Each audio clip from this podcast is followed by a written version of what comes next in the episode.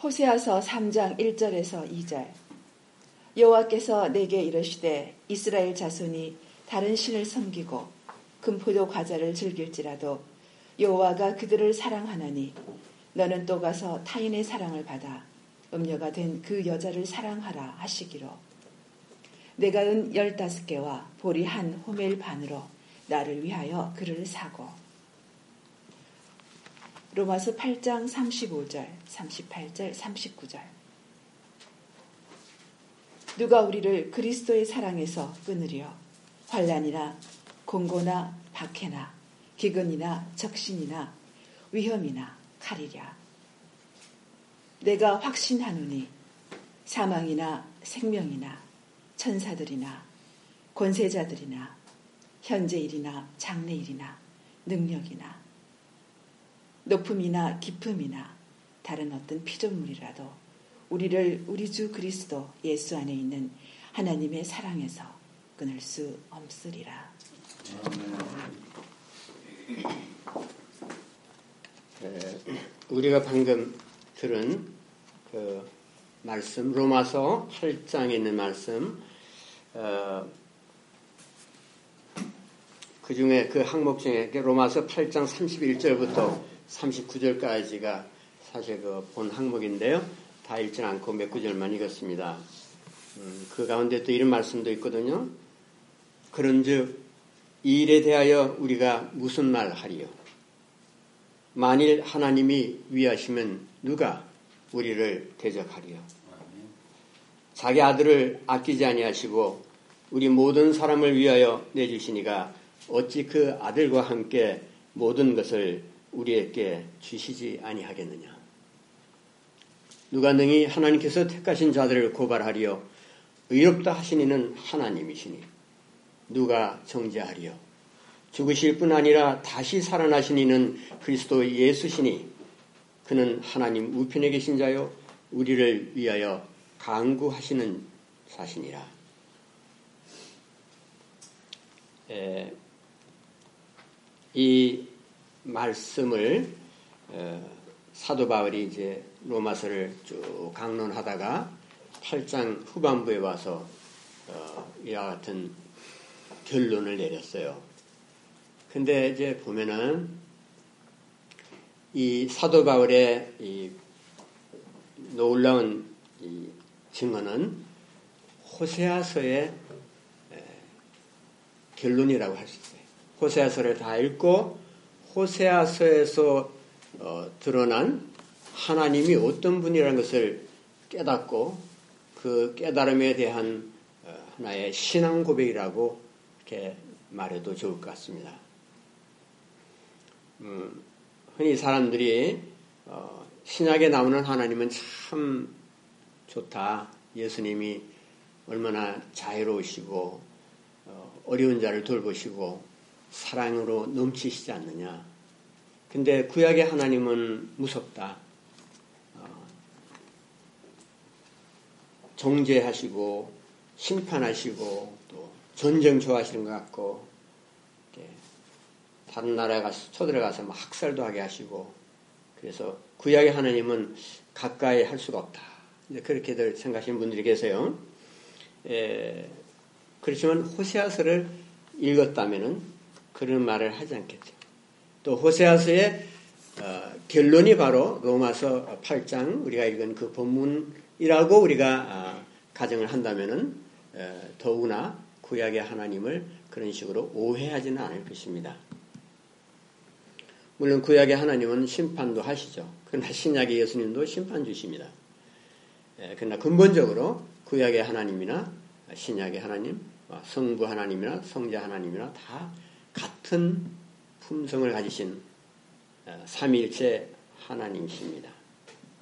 그래서 우리가 어, 호세아서를 지금 어, 강론하고 있는데 호세아서에 나오는 하나님의 모습은 사실상 예수 그리스도의 심장을 열어 보이는 하나님이십니다. 그래서 그 관계가 특별히 호세아 선지자와 어, 고멜이라는 그 아내 사이에서 호세아가 당하는 그 괴로운 시간들에 대한 토로를 통해서 우리 하나님이 어, 어느 정도로 자기 백성에게 투신하셨는가 하는 것을 드러냅니다. 그래서 호세아는 우리가 잘 알듯이 고멜이라는 이 방탕한 아내 때문에 참 고통스러운 시간을 많이 보내야 했습니다. 왜냐하면 고멜이 다시 또 가출을 해버렸어요. 에, 근데 수차례 타이르, 타이르고 설득시켜버리겠지만 고멜이 듣지 않았습니다. 아무 소용이 없었어요. 이 고멜이라는 사람은 호세아 선지자를 남편으로 어, 가진 여자였지만은 그 남편의 영적인 사역에 대해서 전혀 관심이 없었어요. 또 이해도 하지 않았고 오직 관심이 있다면 자기 자신의 욕망 충족이었습니다.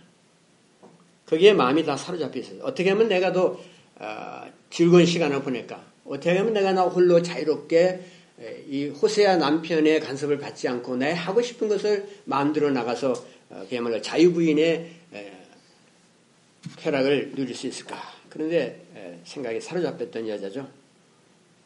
그런 그 아내를 어, 가지고 있다고 우리가 생각해 본다면은 그 당사자는 굉장히 괴로웠을 거예요. 우선 그런 일을 당하면은 자기 자신을 이렇게 원망하게 되고 아, 내가 무능해서 그렇구나, 내가 능력이 없구나, 내가 그만한 인격자가 아니구나 많이 좌절에 빠졌겠죠. 막, 막 짐작한데 고멜은 호세아 선지자가 자기에게 이렇게 충고하고 권면하고 또 하나님 메시지도 얘기하면서 구속의 그 경련을 펴보일 때 아, 못마땅하게 생각했을 거예요. 또 뭐 집에서 사람마다 다 호세아라고 해서 뭐 완전하지 않으니까 흠이 있었겠죠. 그런 거 꼬집면서 당신이 무슨 뭐 여호와 하나님의 선지자라는 작자가 뭐 이게 이런 식으로 어, 뭐 하느냐 그렇게 또 말을 하겠죠. 그 모든 음, 수모를 겪으면서 어, 참담한 상황에 있던 호세아에게 하나님께서 가까이 오셨어요. 그러니까 하나님은 우리가 하나님의 나라를 위해서, 복음을 위해서, 하나님의 어, 뜻을 위해서 우리가 고통을 받을 때 어, 그것을 항상 지켜보시는 분입니다. 그래서 고난 중에 있는 환란 중에서 역사하시는 하나님이죠. 환란을 거둬가시기보다는 환란 가운데서 하나님 되심을 드러내시기를 기뻐하십니다. 그래서 환란 가운데 있는 호세아에게 하나님이 다가오셔서 가만히 그냥 계신 것이 아니라 말씀하셨어요. 우리 하나님은 어, 말씀하시는 하나님이십니다. 태초에 창조를 하실 때 말씀으로 세상을 지으셨고 마지막 때 또한 말씀이신 예수님을 세상에 보내셔서 우리에게 복음의 말씀을 전해 주셨습니다. 여호와께서 내게 이르시되 호세아가 이렇게 말했거든요. 그것은 하나님께서 호세아에게 계시의 말씀을 주셨다는 뜻이에요. 여러분 얼마나 이 말씀이 어, 그 어려운 상황에 있던 호세아에게 위로가 됐겠어요.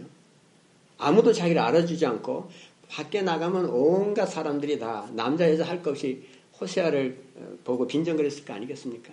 자기 아내가 저렇게 놀아먹고 다니는데 그거 하나 다스리지 못하는 사람이 무슨 나라 전체를 상대로 해서 뭐 복음을 전한다는 거냐. 그렇게 충분히 말했겠죠. 아니, 자기 집안도 제대로 다스리지 못하고 아내 하나 거느리지 못하는 사람이 뭐 백성 보고 이래라 하느냐. 그랬겠죠. 그런 상황에 있는 호세아에게 하나님께서 말씀하셨다는 것은 굉장한 위로죠. 더, 그보다 더 큰 위로 어디 있겠어요. 남이 나를 알아주지 않고 어, 인정하지 않는다 할지라도 나 혼자 아는 고민과 고통 속에서 내가 괴로워할 때 하나님이 오셨다는 것은 뭐 더 이상 음, 더 바랄 것이 없는 그런 어, 기쁨이고 위로고 격려죠. 여러분 여러분의 삶 속에서 굉장히 어려웠을 때 그때 하나님의 음성을 들으신 적이 있으세요? 아마 있으실 거예요. Christian life 가운데 다 우리가 그런 경험이 있을 줄 압니다. 그때 얼마나 그것이 위로가 되던가요? 예. 세상이 다 잠잠하고 오직 하나님의 임재만 느껴지는 그런 때, 하나님의 음성이 들리는 때, 그때 모든 것이 모든 이슈가 모든 problem 모든 종류의 괴로움이 다 눈처럼 녹아버리고 문제는 그대로 있다 할지라도 환란 가운데 아직도 있어요. 그렇지만 그것이 나를 더 이상 괴롭히고 나를 참 죽고 살게 하는 그런 이슈는 아니다. 그래서 하나님의 말씀이 내게 가까이 올 때는 나는 해방을 체험하고 자유를 누리고 하나님의 은혜를 체감하게 됩니다. 근데 그 내용이 무엇이었죠? 고멜에게 일어난 일이 곧 어, 이스라엘에게 일어난 일과 같다는 것입니다. 그래서 하나님께서 그런 이스라엘에 대해서 그러면 어떤 마음을 가지시는가, 어떤 자세를 대하시는가, 거기에 대한 하나님의 리액션이 뭐냐, 이제 그것을 얘기한 거죠. 그걸 알리셨어요. 즉, 이스라엘 백성을 어떻게 해요? 그런, 어, 외간 남자들, 이렇게 음행을 하는, 이렇게 종교적인 의미에서 우상을 섬기는 그런 백성들인데, 그렇게 함에도 불구하고, 그럼에도 불구하고, 여전히 그들을 사랑하신다는 메시지였어요. 굉장히 충격적이고 놀라운 메시지죠. 그런 백성들은 그냥 징계를 하시고 벼락을 내리셔야지 또 그렇게 하셨으면 속이 시원하겠다. 이렇게 생각할 수 있죠.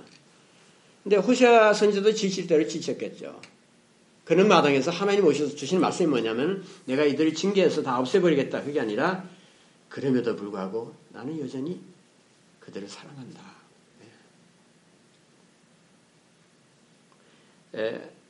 하나님께서는 분명히 이스라엘이 다른 신을 섬긴다고 지적을 하셨어요.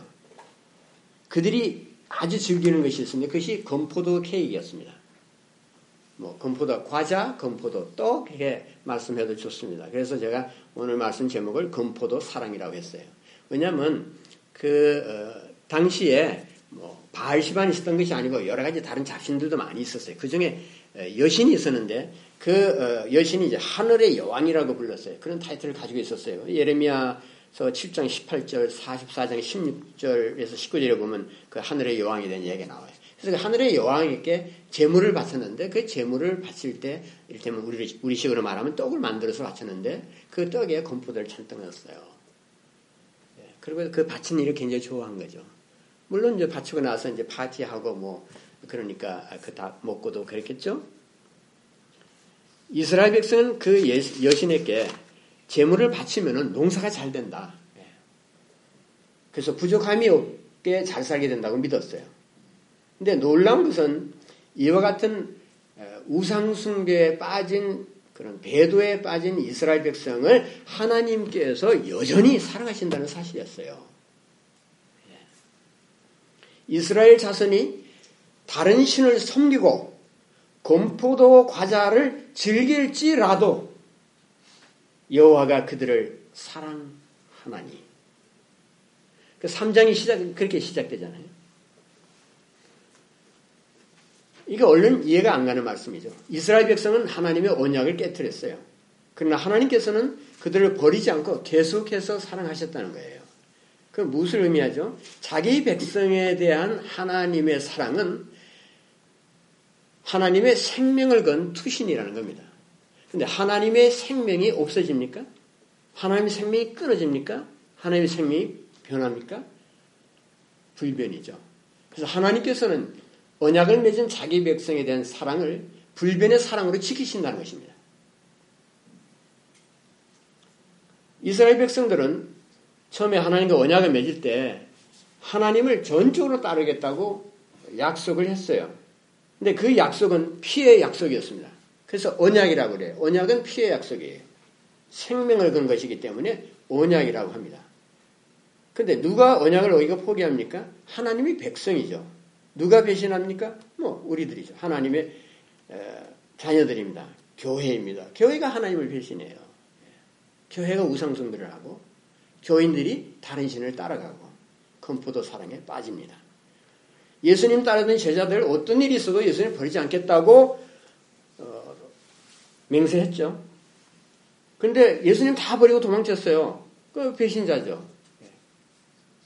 주님은 그런데 그들이 그렇게 할 것이다. 나를 버리고 다 도망갈 것이다 하는 것을 성경에 적힌 말씀을 통해서 이미 알고 계셨어요. 이것이 역설이죠. 그렇게 해서 예수님을 다 맹세까지 하고서 배신할 그 소위 말하는 제자인 제자들을 예수님이 아시고서도 왜 계속 데리고 다니셨냐 이거죠. 십자가 이후에 왜 또 찾아오셨냐 그들을 오늘 밤에 너희가 다 나를 버리리라 기록된 바 내가 목자를 치리니 양의 때가 흩어지리라 하였느니라 그것을 십자가에 가시기 전에 제자들에게 미리 어, 경고하셨어요. 그 말 듣고도 제자들은 아, 그 말씀에 이렇게 경고를 했으니까 우리가 그러지 말아야지. 그런 것이 아니라 뭐 모르겠어요. 뭐 말씀대로 우리가 가야지 순종해야지. 예언대로 우리가 살아야지. 뭐 그런지 모르겠어요. 아무튼 간에 그런데도 불구하고 예수님은 그런 제자들을 십자가로 가시기 직전까지 어떻게 사랑했다고요? 계속해서 사랑했다고 해서 여전히 사랑하셨어요. 끝까지 사랑하시니라 그러잖아요. 그리고 십자가 이후에도 다시 사랑하셨거든요. 제자들은 모두 주님을 배반했지만 부활 이후에 예수님이 제자들을 찾아오셨어요.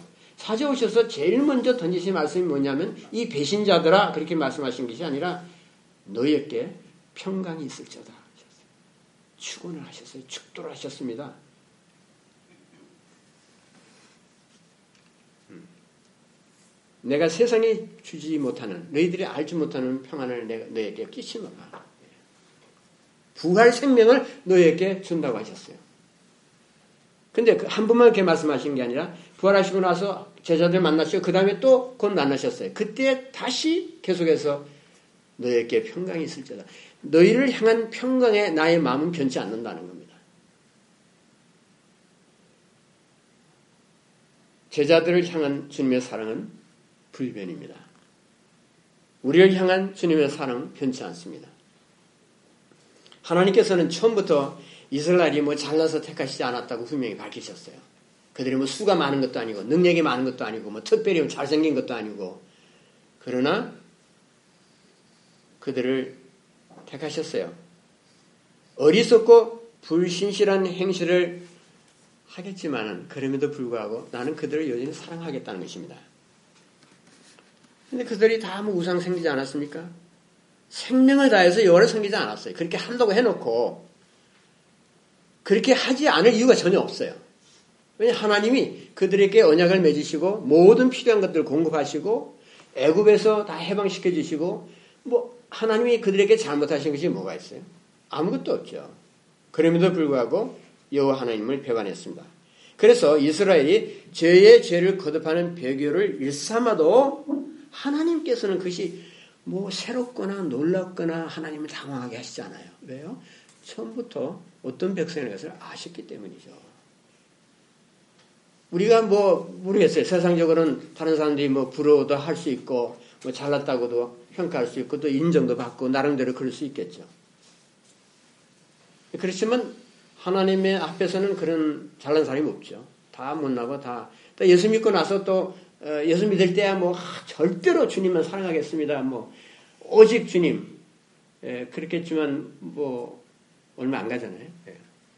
그래서 넘어지고 또 다시 일어나고 또 그런 일을 수없이 반복하죠. 한마디로 못난 존재들이죠. 뭐. 근데 하나님께서 그렇게 실망하시지 않는다는 거예요. 하나님은 사람이 아니시니까. 하나님께는 절망이 없어요. 우리들에 관한. 왜요? 하나님은 자신의 구원을 확신하시기 때문에 하나님이 어떤 분이라는 것은 하나님 자신이 굳게 믿으세요. 그 믿음 흔들리지 않습니다. 그렇기 때문에 우리는 못났지만 하나님은 은혜로우시고 하나님은 어, 신실하신 분이기 때문에 우리에 대한 존재를 처음부터 아시고서 우리를 택하셨는데 그러나 우리에 대해서 절망하시지 않는 거예요. 그래서 우리가 아무리 심각하고 어려운 일에 빠진다 할지라도 우리 자신 우리 자신들도 절망할 필요가 없죠. 하나님께서는 자신의 피로서 언약을 맺으셨습니다. 그것이 그것이 성찬식의 의미잖아요. 이 잔을 마시라 하는 건 뭡니까? 뭐 이 살을 떼라, 빵을 떼라 하는 거예요. 예수님이 생명이란 뜻이죠. 예수님이 피를 흘렸다는 우리를 위해서 자기 생명을 주셨다는 거잖아요. 그 생명을 걸고 언약을 하셨어요. 새 언약을 어떤 상황에서도 하나님의 사랑을 그 어떤 세력도 어, 끊을 수가 없습니다. 하나님께서는 자신의 생명을 걸고 우리와 언약을 맺으셨고 그래서 하나님의 생명이 죽을 수 없듯이 우리와 맺은 하나님 언약도 죽지 않습니다. 또 잔을 가지사 감사기도 하시고 그들에게 주심이 이르시되 너희가 다 이것을 마시라 이것은 죄 사함을 얻게 하려고 많은 사람을 위하여 흘리는 바 나의 피. 그 다음에 언약의 피니라. 피로서 맺는 것이 언약이에요. 보통 약속과 다른 것입니다. 뭘 의미하는 것이죠? 예수 그리스도의 대속의 피를 믿는 자들은 하나님과 뗄 수 없는 관계에 들어간다는 것입니다. 모든 죄를 용서받고 그리스도의 의로서 옷 입힘을 바꿔서 하나님과 뗄래야 뗄 수 없는 어떤 세력도 어떤 위기와 환란도 끊을 수 없는 그와 같은 영원한 관계 속으로 들어간다는 것입니다. 여러분 그와 같은 구원의 확신을 가지고 살아야 됩니다. 그런 신자들을 하나님께서 자녀로 삼으시고 하나님의 사랑에서 떨어지지 않게 하신다는 거죠. 내 사랑이 커서 내가 예수를 배반하지 않고 끝까지 믿는다는 것이 아니라 하나님의 사랑이 크기 때문에 그래서 우리가 예수 그리스도 안에 있는 한 떨어지지 않고 보존된다는 거죠. 그래서 어, 하나님의 사랑을 우리가 늘 기억하고 하나님이 나에 대해서 우리에 대해서 투신하셨다는 사실을 항상 기억할 필요가 있어요. 그래야만 환란이 오고 죄를 지어도 일어설 수 없는 지금까지 내려간다 할지라도 쉽게 일어날 수 있어요. 하나님을 진정으로 알고 복음의 핵심을 깨닫고 하나님의 성품이 어떤 것이라는 걸 알고 하나님의 사랑에 대한 확인을 받은 사람들은 죄 지었을 때 보면 알아요. 그 반응을 보면. 어떤 사람들은 어려움과 뭐 죄와 일하지 복잡하게 얽혀가지고 헤어나지를 못해요. 헤어나지를 못해. 날마다 머리 싸지머지고 그래요. 예, 그것은 믿음의 표시가 아니라 오히려 하나님에 대한 확신이 적다는 뜻이에요. 하나님의 사랑 끊을 수 없는 하나님 우리가 아까 로마서에서 읽었듯이 그 말씀을 우리가 이해를 하고 그것을 붙잡고 그것을 믿는다면은 호세아의 하나님을 우리가 확신한다면은 금방 일어날 수 있다. 거의 뻔뻔스러울 정도로 그것이 오히려 믿음의 표현입니다. 하나님은 그것을 기뻐하세요. 맨날 넋두리나 하고 맨날 주여 주여 하고 그냥 뭐 어제도 재짓고 어디 지난주에 한 주간 뭐뭐 뭐 세상 풍진 먼지 속에 있다가 이제 왔습니다. 그, 그러니 어쩌라는 건가요? 당장 회개하고 회개하고 얼굴 씻고 그야말로 머리에 기름 바르고 예수님은 그렇게 하라고 하시지 않았어요? 뭐 금식한다시고 뭐 자기를 자해를 하고 괴롭히고 할 것이 아니라 이와 같은 나를 버리시지 아니하시고 떼지 아니하시고 정죄하지 아니하시고 여전히 받으시는 하나님의 사랑을 나는 믿고 찬양합니다. 아멘. 그리고 이랬어야죠. 그리고 감사하다 그러고 그리고 그때 용서와 그때의 자비를 생각할 때마다 가슴이 뭉클해져서 정말 하나님 앞에 엎드리게 되고 그 같은 하나님에서 내가 살리라 하고 다시 작심하게 되고 그래서 하나님 앞으로 더 가까이 나아가게 되는 것이 아니겠습니까? 이스라엘 백성은 금포도 사랑에 빠져서 정신이 없었어요. 여호와 하나님께 드려야 할 제물을 모두 이방신들에게 바쳤습니다. 그들은 고멜이 남의, 남의 남자의 노예가 된 것처럼 아예 몸이 팔린 지경까지 내려갔어요. 그런 상황에서 하나님과 맺은 언약이 어떤 것인지를 기억해야 하는데 기억하지 못하거든요.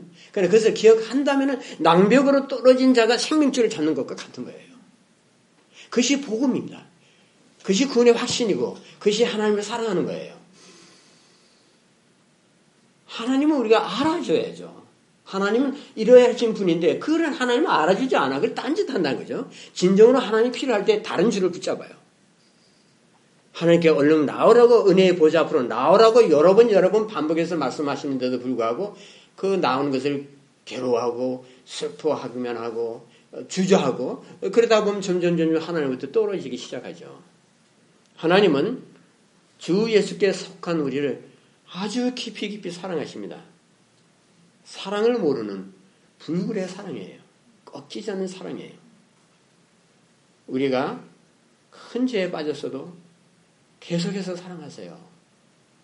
아, 자식이 죄를 지어서 뭐 서로 뭐 감옥에 갔다고 칩시다. 그렇다고 해서 그 부모가 그 자식을 안 보겠습니까? 뭐 세상 부모 중에는 그런 사람이 있을지 몰라도 그 마음 깊은 곳에서는 자식에 대한 사랑이 있죠. 그것이 사라지지 않죠.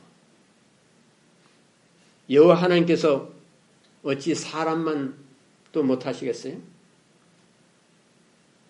어쩌면 우리는 현재 반드시 회개하고 돌아서야 할 큰 죄에 빠져 있는지도 모릅니다. 현재 제약된 상황을 청산할 용기가 없어서 머뭇거리거나 갈등할지도 몰라요. 건포도 사랑에 너무 졌다 보니까 그 맛이 중독이 돼서 그 건포도를 안 먹으면 사는 맛이 없고 도저히 감당을 못하겠다. 마약 중독이 된 것처럼. 그래서 생각할 때 나는 너무도 내려갈 대로 내려가서 이제 더 이상 회복할 수 없다. 내가 비록 하나님께로 간다고 할지라도 하나님 나를 받아주시지 않을 것이다. 그렇게까지 생각할 수가 있어요. 절대로 그렇지 않죠, 물론. 하나님의 어, 그 대속의 사랑을 믿으면 자기 아들을 아끼지 아니하시고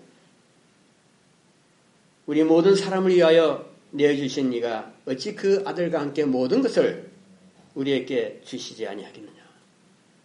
그 말씀 우리가 기억한다면 아무리 우리가 강력한 죄에 빠진다 할지라도 하나님께로 돌아가게 될 것입니다. 그리스도 안에 있는 우리의 구원 영원히 안전한 것입니다. 하나님께서 맹세로 언약하신 사랑은 영원한 것이에요. 그래서 이사야 선지자가 이것을 뭐라고 얘기하냐면 그것이 바로 여호와의 열심이라고 표현했어요. 그래서 여호와의 열심은 불절의 사랑으로 우리를 여호와 하나님의 허리에 묶어두는 것과 같습니다. 하나님의 허리가 뭐 잘려나가거나 그렇지 않죠. 그 강력한 여호와의 허리에 강력한 하나님의 어, 우수에 오른팔에 우리를 묶어주세요. 그래서 그와 같은 하나님의 사랑을 신뢰하면 우리가 언제나 어떤 상황에서도 주께로 다시 돌아갈 수 있습니다. 여러분 호세아 메시지의 핵심이 무엇입니까? 호세아 선지자와 고멜의 스토리는 하나님과 이스라엘 관계를 대변한다는 거죠. 그래서 이스라엘과 하나님 언약을 맺으셨어요. 호세아는 고멜과 결혼하기 전부터 어떤 종류의 여자를 택하는지를 알았어요. 하나님께서 어떻게 이 방탕한 여자와 음행한 음란한 여자와 결혼하라고 하셨으니까요. 그래서 이스라엘이 저는 하나님을 그다지 놀라게 하지 않는다는 거죠. 우리를 하나님께서 신부로 택하시고 취하셨을 때 하나님 우리에 대해서 너무나 잘 아셨어요. 우리 뭐 속속들이 현재, 과거, 미래까지 다 아셨어요. 우리 존재에 대해서. 사람들이라면 다, 다 실망하겠죠. 여러분, 결혼이 잘못되면 사람들이 흔히 이렇게 말하잖아요. 아이고, 내가 그 사람, 그 인간, 예? 그 작자 가 그런, 그런 사람이라, 그런 사람이라는 것을 알았다면은, 어떻게 결혼을 했겠습니까? 예? 절대로 그런 일이 없었을 거예요. 처음부터 내가 알았더라면 절대로 절대로 결혼하지 않았을 겁니다. 처음에는 뭐 사랑한다, 뭐 어쩐다, 뭐 별 다 하더니 아이고 살아보니까 전혀 그런 인간 아이고 전혀 못 살겠더라고요. 예, 그렇게 해서 어, 실망하고 뭐 헤어지고 그러잖아요. 근데 하나님 그런 후회를 하시잖아요. 왜냐하면 우리가 원래 그런 존재라는 것을 처음부터 다 아시기 때문에 또 앞으로도 그런 존재의 상태로서 한참 갈 거라는 것도 다 하셨어요. 그래서 그것을 참으시는 하나님이기 때문에 하나님은 오래 참으신다고 그랬죠. 사악한 백성에게 하나님께서 그렇고신 하나님이 자신을 던지셨습니다. 어떤 의미에서 투신하셨을까요? 죄를 즐기고 우상신을 섬기는 미운 자식들을 도와서 마침내 하나님의 온전한 백성이 되게 하는 그 일에 자신을 투신하셨어요. 이 목적을 성취하기 위해서 하나님께서는 모든 지혜와 모든 능력과 모든 인내와 사랑을 투자하십니다. 하나님께서 온 우주에서 우리 인간들보다 더 사랑하는 존재가 없습니다. 이것이 신비예요. 근데 더 놀라운 것은 하나님께서 우리를 그렇게 사랑하시고 그렇게 온전하게 하신 다음에 우리를 하나님의 왕이 옆에 같이 앉히시겠다는 거예요. 그래서 온 세상을 통치하시겠다는, 같이 통치하시겠다는 거예요. 예수님이 하나님 우편 보좌에 지금 미리 앉아 계십니다. 우리들이 앞으로 어떻게 될 것에 대한 그림이에요. 우리도 하나님의 우편 보좌에서 예수님과 함께 공동 상속자로서 공동 통치자로서 이 회복된 온 우주를 함께 다스리실 것입니다. 놀라운 놀라운 비전이죠, 이것이. 그것이 우리들에 대한 하나님의 비전이에요. 그 비전에 나 자신을 맞추고 우리의 삶을 조율하면서 살아야 합니다. 우리의 삶이 바닥을 치고 온통 뒤틀렸어도 하나님의 언약의 사랑은 우리의 영혼에 소망의 불을 붙이고 회생의 에너지를 공급합니다. 그래서 하나님의 언약적 사랑은 신비한 사랑이에요. 이스라엘 특별히 뭐 영적이거나 헌신적인 백성이 아니었습니다. 그 사람들의 장기가 있었는데 그 장기가 뭐냐면 타락이에요. 뒷걸음질 치고 외도하는 것이 그 사람들의 주특기였습니다. 불순종이 국가적인 행사였어요. 그래서 하나님이 그들을 보고 뭐라고 했냐면 목이 고든 백성이라고 했어요. 목이 고다. 목을 숙이지도 않고 돌리지도 않아요. 뻣뻣한 그런 불신과 교만으로 살았던 사람들이에요. 그럴지라도 하나님께서는 자기 백성을 통해서 이 세상을 구원하실 계획을 바꾸지 아니하시고 이스라엘을 포기하지 않았어요. 이스라엘을 통해서 아브라함 믿음의 후손이 끊어지지 않게 하시고 다시 나오게 하시고 다시 후손으로 예수 그리스도 나오게 해서 또 열두 제자를 통해서 온 세상에 복음이 전하도록 계획하셨던 거예요. 그러나 거슬러 올라가면 이스라엘 백성은 외도의 백성이요 타락한 백성이요 우상 숭배자들이었습니다. 그럼에도 불구하고 검포도 사랑을 즐길지라도 그럼에도 불구하고 여전히 여호와께서 그들을 사랑하셔서 드디어 십자가의 승리의 길까지 이르게 하신다는 것 그것이 하나님의 능력이고 하나님의 사랑이고 하나님의 섭리라는 것을 온 세계에 알리기를 원하시는 거죠. 우리는 그런 하나님을 믿습니다. 그분이 우리의 아버지세요. 여러분 여호와의 손바닥에 우리 각자의 이름이 새겨져 있다고 했습니다. 이사에서 49장 16절.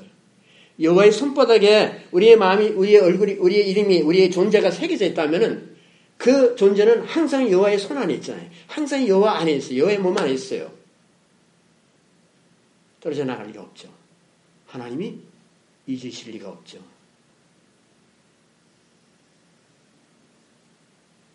그렇다면 우리가 어떤 반응을 어, 보여야 하겠습니까? 다른 거 없죠. 회개하고 주께로 돌아서야 합니다.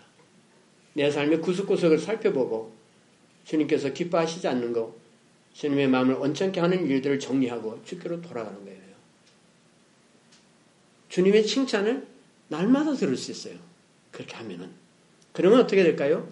나는 그리스도 안에서 진정으로 기쁨을 누릴 수가 있어요.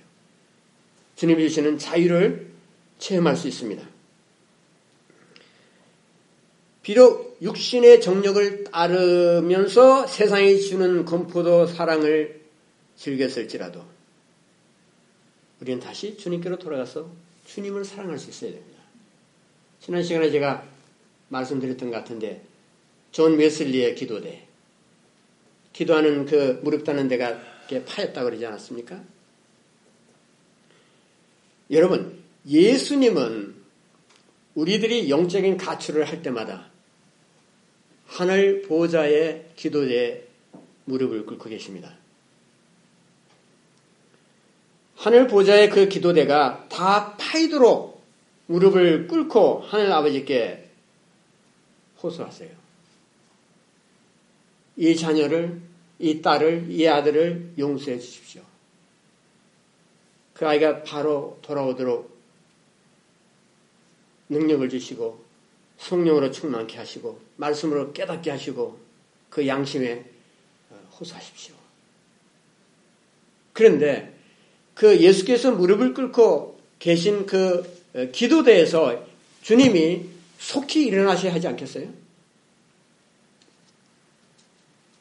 언제까지 주님이 무릎이 닿아야 하겠습니까? 주님은 우리가 진심으로 회개하고 돌아올 때까지 하늘 아버지 앞에서 중보하십니다. 이렇게 중보하시는 이유가 바로 나 때문이다. 나의 어떤 부분 때문이다. 라고 생각하고 그 이유를 찾을 수 있다면 결코 우리는 다 그냥 풀어진 자세로 이래도 좋고 뭐 저래도 좋고 하나님 일이 이렇게 되든 저렇게 되든 뭐 내 생각대로 살면 되지. 습관대로 관습대로 그냥 편안하니까 괜찮다. 이런 식의 신앙생활을 하지 않게 될 것입니다. 내가 무슨 특별히 뭐 심각한 그런 어, 죄에 빠지지 않았을지라도 하나님의 나라와 하나님의 복음과 하나님의 일에 무관심하고 자기 중심적으로만 산다면은 예수님의 무릎은 하늘의 중부 기도대에서 일어서지 못할 것입니다. 주님은 나의 죄와 불신실한 삶 때문에 날마다 고통을 받으세요. 성령께서 늘 근심하십니다. 한때 낙타 무릎이라는 말이 유행했었는데 우리가 기도를 많이 해서 무릎이 낙타처럼 돼야 한다는 그런 말인 줄 알아요. 그렇지만 내 무릎이 아닌 내 무릎이 낙타 무릎이 되기 전에 예수님의 무릎이 이미 낙타 무릎이 되셨어요. 우리는 항상 자기 자신에서부터 출발하려는 그런 버릇이 있는 것 같아요. 예수님 믿음 아니고 내 믿음이고 예수님의 열심이 아니고 내 열심이고 예수님의 기도가 아니고 내 기도고 예수님의 헌신이 아니고 내 헌신입니다. 그것이 먼저 나와요. 그렇지만 우리는 주님이 어떤 믿음으로 사셨고 어떻게 헌신하셨고 어떻게 기도하셨고 어떻게 열심을 내셨고 어떻게 우리의 군을 이루셨는지를 먼저 생각해야 합니다. 그리고 나서 내 믿음과 내 열심과 내 헌신과 내 기도를 말해야 할 것이에요. 그래야만 우리는 진정으로 주님을 믿고 진정으로 주님을 열심히 섬기게 되고 진정으로 주님 앞에 기도할 수 있습니다. 우리 모두 주님의 깊은 사랑과 뜨거운 헌신 앞에 무릎을 꿇고 참여하는 시간을 늘 가지시기를 바랍니다.